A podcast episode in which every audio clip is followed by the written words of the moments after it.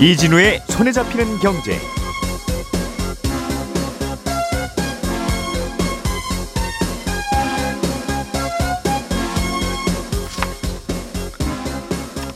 안녕하십니까 이진우입니다. 어, 우리나라 주식시장에서 3호 CB를 악용한 주가 조작범들이 무더기로 적발됐습니다. 3호 CB는 특정 투자자에게만 발행되는 전환사채인데 그러니까 주식으로 전환이 가능한 채권이고 기업의 원활한 자금 조달 방법 중에 하나지만 이렇게 주가 조작 세력의 범죄 수단으로 악용되기도 합니다. 우리나라 금융회사들이 투자한 해외 부동산들 중에 손실을 입는 경우가 계속 나오고 있습니다. 러시아가 우크라이나의 곡물 수출 시설에 대한 공격 범위를 넓히면서 세계 곡물, 곡물 시장이 또다시 들썩이고 있습니다. 조금 전에 말씀드린 뉴스 세 가지 오늘 자세하게 정리해 보도록 하죠.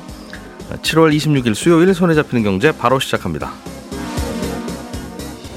우리가 알던 사실 그 너머를 날카롭게 들여다봅니다. 평일 아침 7시 5분 김종배의 시선 집중.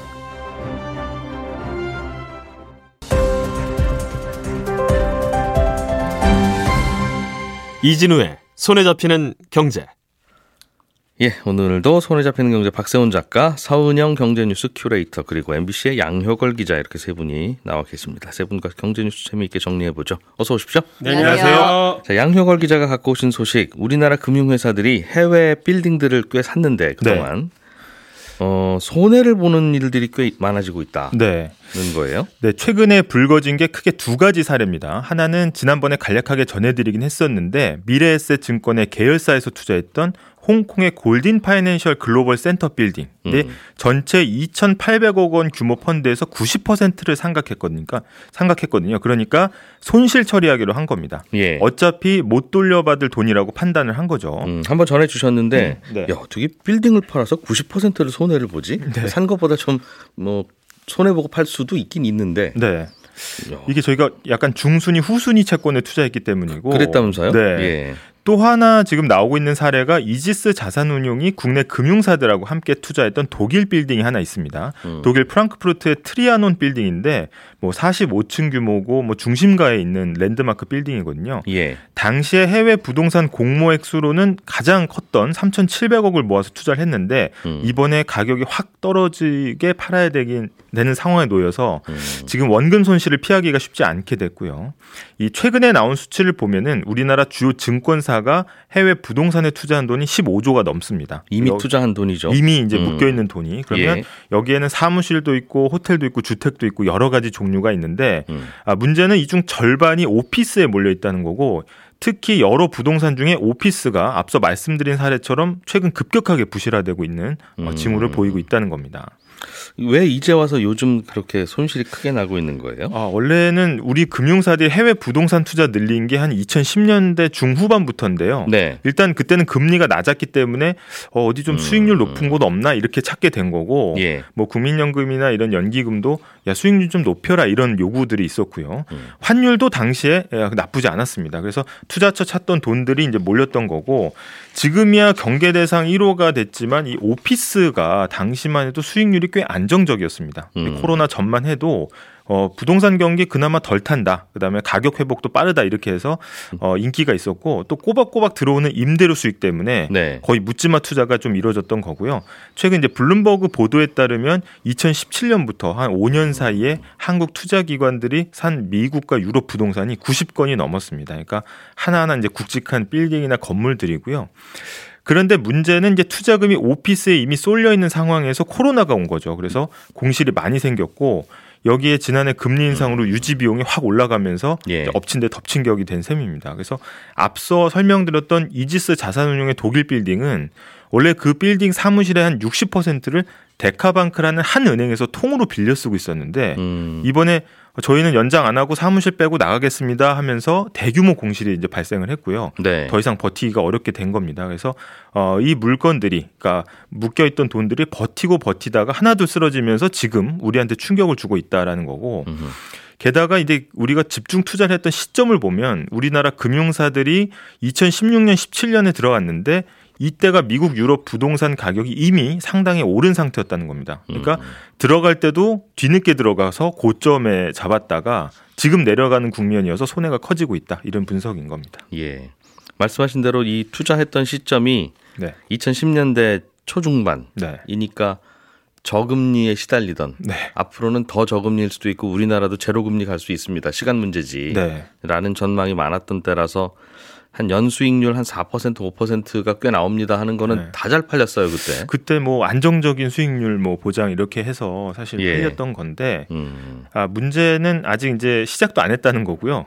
금감원이 전체 이제 해외 부동산 펀드를 조사해 봤더니 한 78조 원 정도가 나왔습니다. 근데 이 중에 3년 안에 만기가 돌아오는 게 한 40% 정도 되거든요. 그래서 네. 올해만 한 10조 원이 돌아오고 내년에는 더 많습니다. 그러니까 음. 이 중에 또 어떤 펀드가 또 어려움을 겪을지는 또 모르는 거고 하나 또 전문가들이 지적하고 있는 게 이 단순히 부동산 물건에 투자한 기관만 문제가 생기는 게 아니라 예. 해외 부동산 투자 자체가 좀 전염성을 띠고 있다고 이야기를 하거든요. 음. 왜 그러냐면은 이 이렇게 큰 건 투자를 이제 증권사들이 해오면 예. 이걸 다시 잘게 쪽에서 파는 형태로 보험사나 은행에 재판매를 하는데 이걸 업계용어로 sell down이라고 이야기를 합니다. 그러니까 음. 어, 증권사만 이제 어려움을 겪는 게 아니라 이걸 어, 재판매에서 샀던 이제 어, 다른 기관, 다른 업권도 이런 부실이 좀 번질 가능성이 있다. 그래서 음. 금융당국도 좀 긴장감 속에서 지켜보고 있습니다. 그러니까 우리나라가 참 이, 런저런 산업은 참 잘하는데 반도체도 잘 만들고 자동차도 네. 잘 만들고 네. 이 금융산업에서는 우리는 뭘 잘할까 생각해 보면 네. 아직까지 참 잘하는 게 없어요. 네. 특히 우리가 뭘 좀 투자를 했다 싶으면 항상 뒤쪽에서 문, 뭔가 문제가 생기고 네. 특히 해외 쪽에 나가서 외국인들이 뭐 파는 거 우리가 사들였다가 재미 네. 본게 거의 없지 않습니까? 네, 맞습니다. 음, 그렇군요.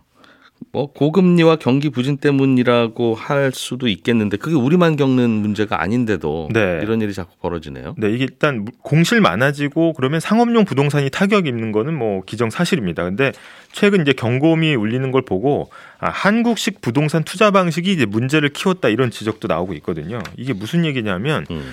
해외 부동산 투자도 우리나라 부동산 사듯이 하다가 부실이 심해졌다 이겁니다. 한국 기관들은 투자 부동산의 어떤 정확한 가치를 따져 보기보다는 예. 규모가 큰 곳에서 여기 투자를 했는지 아니면 음. 새 들어 있는 기업이 유명한 대기업인지 이런 걸 좀 더 우선시하게 본다는 겁니다. 네. 일종의 입소문에 더 의지해서 투자를 한다는 거고 야 어디도 여기 투자했다더라라는 걸 이제 더 중요하게 본다는 거고요. 음. 그러다 보니까 한국 기관들끼리 동일한 물건에 투자하는 경우도 종종 있다고 하고요. 예. 오히려 해외에서 한국 기관들끼리 서로 사려고 경쟁하다가 부동산 가격만 좀 올려놓는다는 지적도 있습니다. 음. 그리고 애초에 투자 목적이 좀 단기고 고수익을 추구하다 보니까 예. 선순위보다는 후순위, 중순위로 들어가는 경우가 많고 아까 말씀드린 것처럼 음. 가격이 하락하면은 한 푼도 못 받는 어, 사태가 발생한다는 거고. 100억짜리 빌딩에 이미 70억이 대출이 들어가 있는데 네, 맞습니다. 나머지 30억을 우리가 더 빌려 줄게요라고 들어갔다가 거기 들어간 거죠. 그 빌딩 가격이 70억이 되는 순간 내가 빌려 준 30억은 네. 그 어디에서도 못 찾는 거죠. 한 푼도 못 찾는 거. 또 음. 빌딩을 매각하는 과정에서 이게 덩어리가 크다 보니까 또 거래 비용 많이 발생하거든요. 네. 이것 떼고 저것 떼고 하면 사실상 거의 남는 게 없다는 이야기입니다. 음, 그렇군요. 해외 부동산 투자도 한국식으로 하다가 손실이 커졌다. 네. 음. 그래서 이참에 이제 해외 부동산 투자에 대한 점검도 하고 아예 이제 우리 기관들의 투자 관행이나 방식도 좀 개선해야 된다는 지적이 나오고 있고요. 아, 부실이 발생한 것으로 일단 판단이 되면 아예 이 부동산 지분이나 채권을 싸게 다른 곳에 넘겨서 좀 현금화해야 된다는 좀 목소리도 나옵니다. 왜냐하면 음. 앞으로 더 상황이 안 좋아질 거기 때문에 어, 조금 손해를 보더라도 지금 좀 대비를 해야 된다라는 이야기가 나오고 있는 거고 현재 이제 국내 부동산 시장도 PF 대출 때문에 이제 좋지 않은 상황에서 예. 해외 부동산이 자칫 이게 금융기관 부실로 이게 도화선이 되는 거 아니냐 음. 이런 우려들이 계속 나오고 있습니다. 그러게요. 이게 쉽게 풀릴 것 같지는 않은데 이제 네. 그 오피스가 문제가 되면 네. 우리가 산 오피스의 전체 60%를 특정 은행이 세를 내고 있었다면 네. 그 은행도 상식이 있었다면 야 우리가 이거 월세 다 내는 빌딩인데 그냥 우리가 살까? 네. 라고 생각할 수 있었을 텐데 네. 굳이 그걸 아니 야 우리는 월세만 내고 좀 기다릴 거야 우리도 네. 계획이 있어 네. 라는 걸 우리가 덥석 물었다는 거네요. 네 이제 60%니까 음. 한꺼번에 빠져나가니까 완전히 이제 확 어, 타격이 그게요.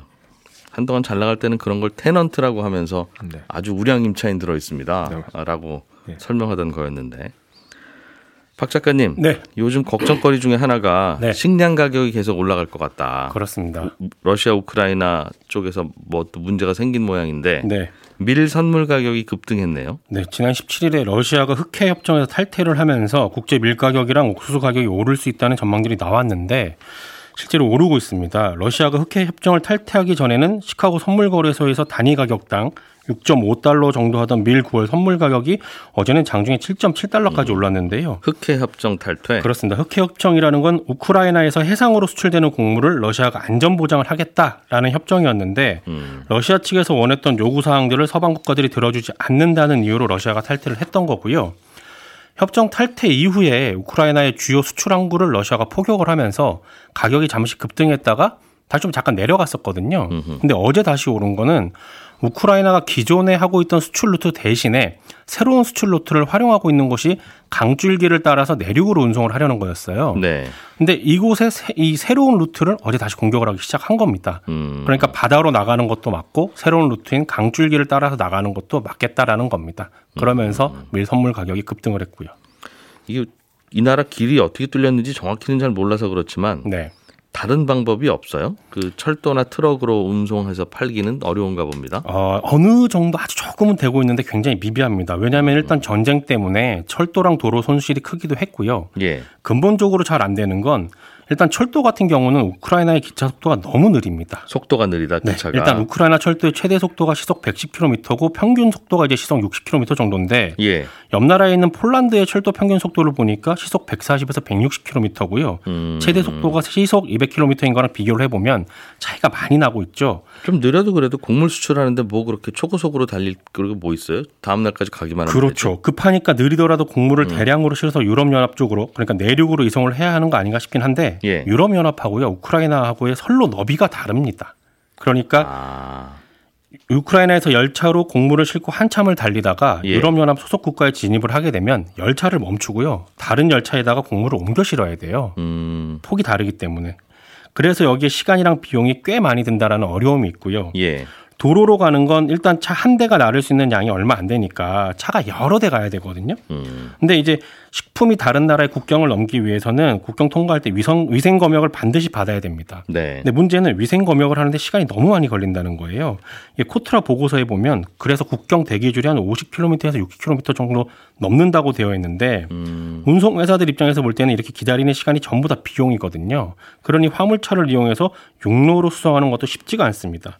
배로, 그래서 배로 실어 나르면 검역하던 분들도 원래 많으니까 항구에는 네. 빨리빨리 빼는데 한 번에 많이 나르는데 네. 음, 국경의 열차 검역소에는 이게 뭐야 나 이게 처음 보는 것들인데 네. 이러면서 시간이 많이 걸리겠죠. 그렇습니다. 그래서 흑해를 통해서 배로 수출을 하려는 거였고 대안으로 강으로 수출을 하려고 하는 건데 러시아가 그걸 다 막고 나선 상황이라서 예. 우크라이나 입장에서도 답답하고 우크라이나에서 나오는 밀이랑 옥수수 같은 곡물들이 막히면 그게 돌고 돌아서 국제 밀 가격, 옥수수 가격을 올리게 되는 거라서 다른 나라들도 갑갑한 그런 상황입니다.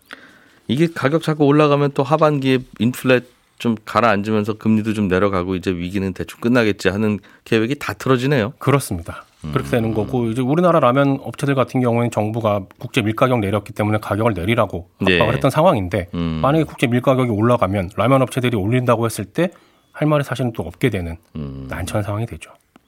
우크라이나 철도가 러시아하고는 폭이 같은데 네. 유럽으로 갈 때는 폭이 달라지는군요. 그렇습니다.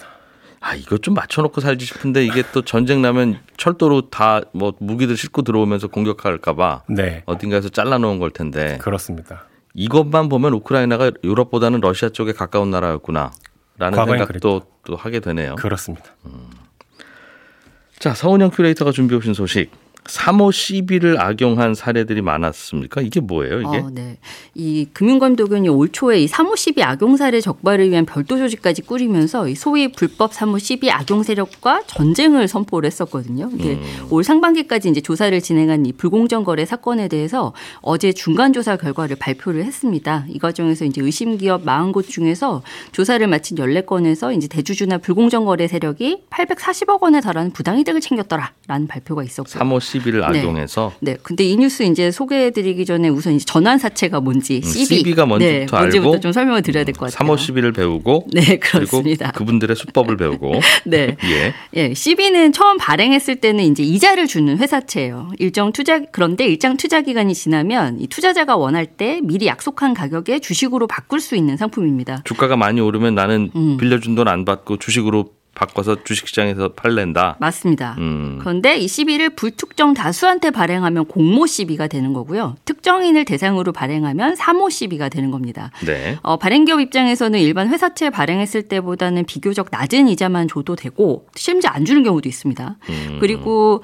어, 사실상 유상증자지만 이제 당장 주식 수가 늘어나는 건 아니어서 이 대주주가 보유하고 있는 주식 가치가 떨어지는 걸 좀 피할 수 있다는 이점도 있습니다. 예. 어, 그리고 기존 투자자들 입장에서도 일반 유상증자보다 보다는 좀 거부감이 덜한 편이에요. 그리고 음. 이제 CB 투자자 입장에서는 시장 상황에 따라서 채권으로 만기까지 보유하면서 이자만 챙길지 음. 아니면 어 이거 주식 오르는 거 보니까 주식으로 바꿔도 되겠는데 이렇게 고를 수도 있으니까 예. 장점이 예. 있죠. 그러니까 이자 안 받고라도 내가 음, 돈 빌려줄게 맞습니다. 그런다는 거죠. 네. 음. 그래서 주식으로 전환할 때도 또 그냥 그때 주식 주가에 전환하는 게 아닙니다. 미리 약속한 전환가인데 보통 주식보다 훨씬 저렴하거든요. 음. 그리고 또 시장가보다 이 주식 주가가 아니, 시장가가 또 내려간다. 그러면 그때는 가격을 또 바꿀 수 있죠. 가격을 좀 조정을 할 수가 있습니다. 예. 그래서 예. 여러모로 상당히 유리한 점이 많다.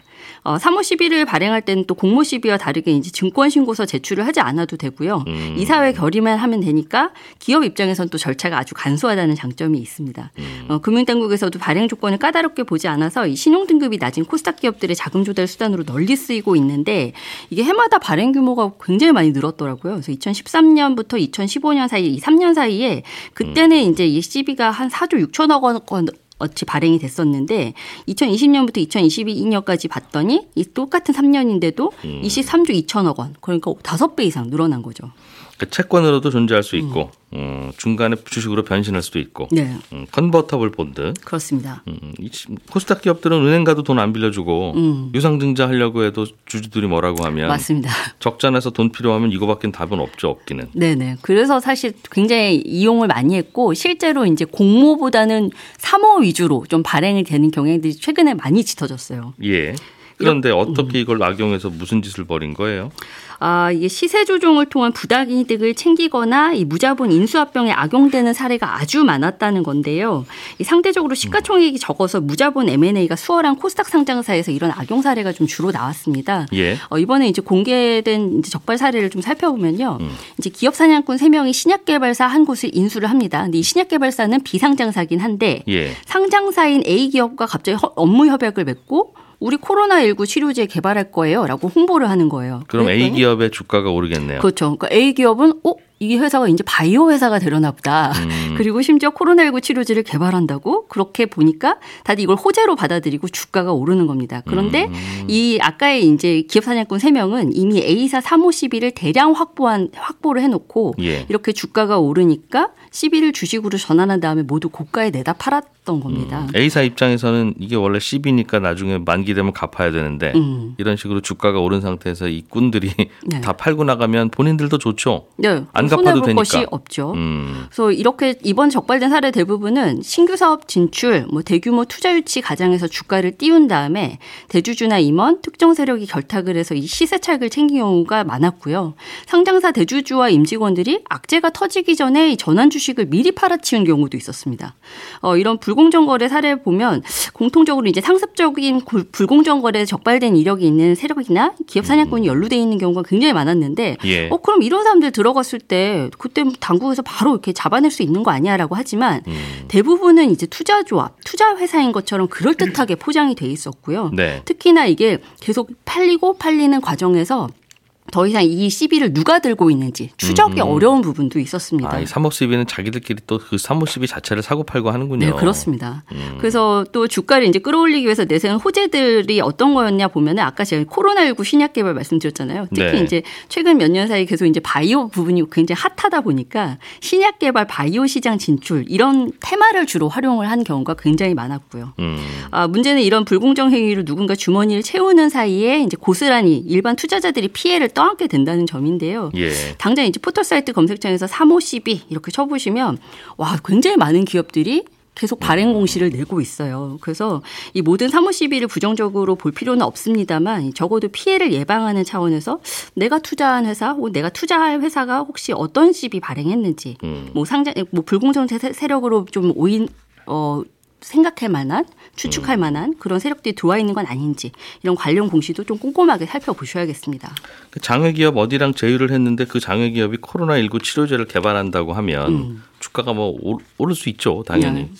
그런데 야 저게 뭐 뭐라고 저렇게 주가가 올라라고 음. 하는 투자자들도 있으면 그 주식을 공매도 할 수 있어야 되는데 네. 그러면 그럴까봐 두려워서 이런 작전도 함부로 못 하는데 네네. 공매도 못하게 다 막아놓으니까 맞습니다. 어, 사기 싫으면 사지 마세요라고 음. 하면서 사는 사람만 자꾸 음. 주가를 올리니까 이렇게 항상 사고 터지고 나면 항상 이런 음. 문제가 벌어지죠. 네. 사실 개인 투자자들 입장에서는 아무런 무기 없이 속수무책으로 음. 이런 위험에 노출될 수밖에 없는 거죠. 네.